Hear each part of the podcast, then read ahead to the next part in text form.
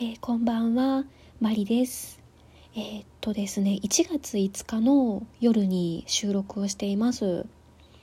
えー、っと、今日のテーマはですね、あの、ちょっと昨日の続きにあのなってしまうんですけれども、昨日ですね、私のイメージとはっていうことをですね、後半ちょっと出してたんですけれども、そのガキどもっていう言葉遣いをあの注意してくださったお姉様がですねメッセージをくださいましてあの自分の中でもだいぶ腹落ちをしたので報告がてら話してみようと思います、えー、そのメッセージはですね、えー、私の場合は喋りの雰囲気がふわっとしてるからそのピンクが似合うとかあと上品と思われやすいんじゃないかなっていうふうに分析をしてくださっていてで全く違う面を見せればそれはギャップにもなるしそれをうまいこと利用するのも面白いかもねっていうふうにアドバイスもいただきました、えー、結論からいくとですねまああの自分を知らない人たちがみんな勝手に想像して好きかって言ってるだけだから気にしなくていいよっていうあのそういうメッセージでした。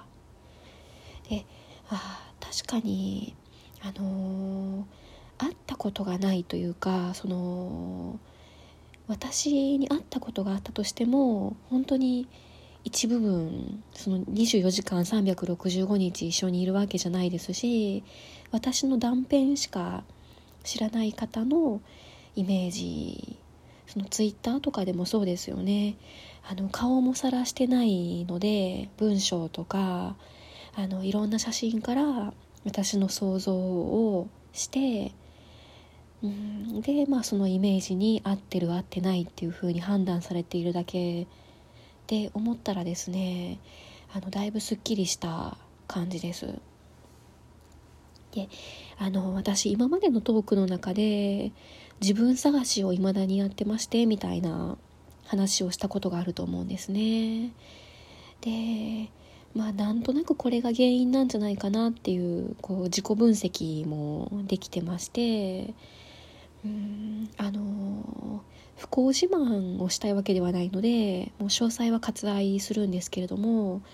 えー、うちの実家はですねその作法とか言葉遣いとかあと別に門限とかも普通でそんなに厳しいわけじゃないんですけれどもえっ、ー、と兄も私も中学受験をしてるんですね。2人揃って中学受験してまして。でその小学校の頃にその受験勉強をあのすごい熱心にやってたわけなんですけれどもその時にですね勉強の時間の母がですねすごい厳しかったんですね。毎日夜の34時間ぐらいが勉強の時間だったんですけれどもその私の部屋に来て勉強机の横にですねあの家庭教師みたいな感じで私と母が横に並ぶんですけれども、最初の方は普通なんですけれども何かその答えに詰まったりとかあの採点した時に間違いが多かってボロボロだったりした時とかはですねその近所にも丸聞こえになるぐらいのすごい声で怒鳴ったりとかあとは、まあ、手が出る足が出る物が飛んでくる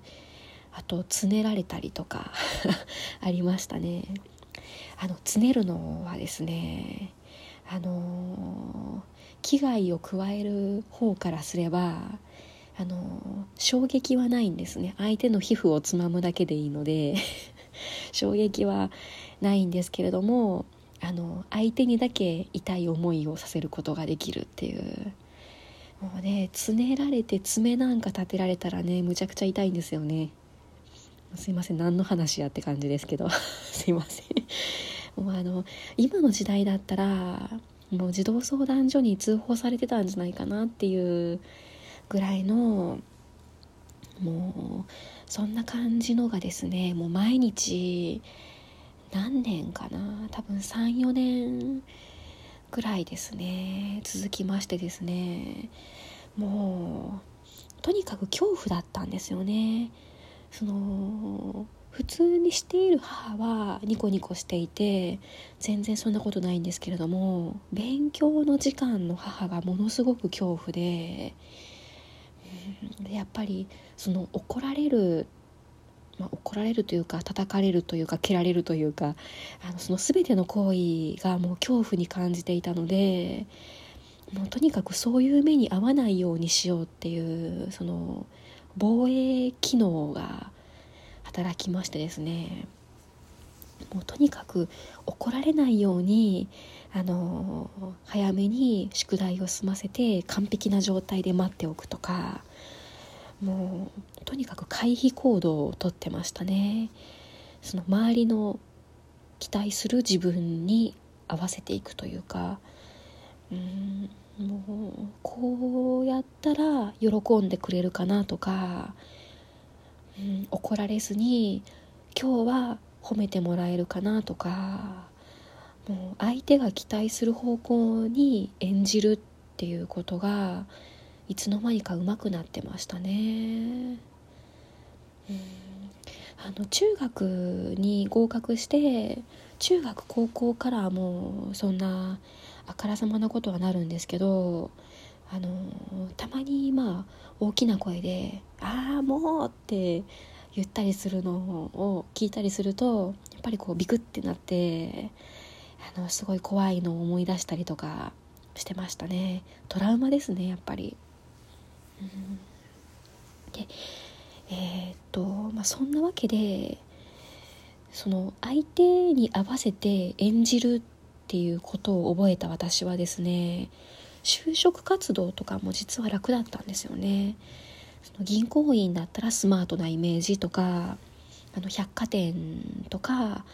そのキャビンアテンダントさんとかだったら笑顔を絶やさずにこう優しい感じを出すとか、うん、その職業のイメージに合わせてあのスイッチを切り替えるような感じで就活に臨んでましたのであんまりその自己 PR とかそういうので苦労した記憶はなかったですね。うんであの社会人になるとだんだん困ってくるわけなんですよね。まああの自分の稼いだお金でその服とか靴とかカバンとかを見に行こうとするとあの何を買っていいかわからないんですよね。あのそれまではそのまあ母と一緒に歩くから母の好きそうなものとか家族の好きそうな色とかなんとなくそんな感じで選んでたんですけれどもあの自分のためのものを自分のお金で買うっていう場面になると途端にどうしたらいいのかわからなくなってしまってであの店員さんに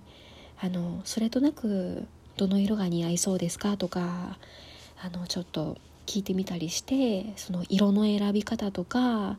似合いそうなデザインっていうのを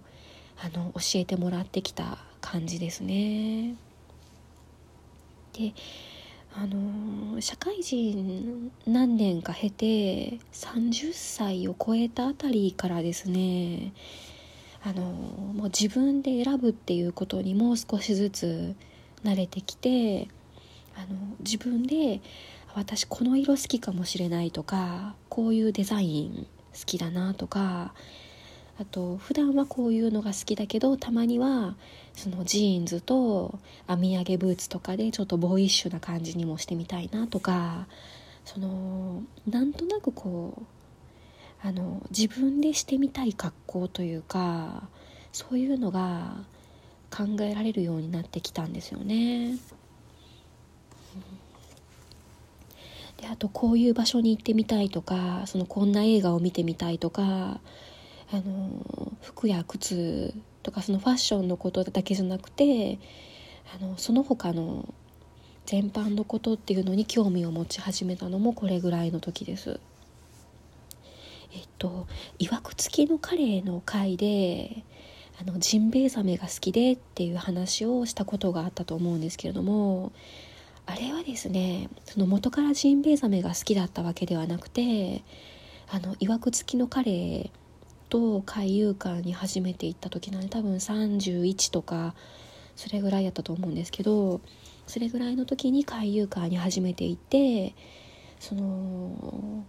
他の小さな魚たちにも気を使いながら避けてあげながら水の中を優雅にゆったりと泳ぐ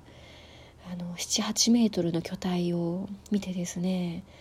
あなんて優しくて大きな存在なんだろうと思って魅了されたんですよね。もう目が離せなくなってしまって多分1時間ぐらいジンベエザメ眺めてたと思います。で、まあ、ジンベエザメ私好きなんだなって気づいたのもその時ですね。であのいろいろその自分で服とかを買うようになってきてあ私はこの色が好きらしいっていうのもだいぶ見えてきたんです。えっ、ー、とテラコッタ色っていうんですかね。そのレンガ色みたいなあのオレンジと赤の相中みたいな綺麗な色があるんですけど私その色が自分でも好きでまああの店員さんとかからも似合いますねって言われる色なんですけどだからその色の服とかニットとかあとあの口紅とかもあのその色がすごい多いんですよね。単純だなと思うんですけど。あの35歳になった今ですけどあのようやくその小さい時に「私この色好き」ってあの言いたかったところをですね今やり直ししてる感じでその自分探しがすごく今面白いです。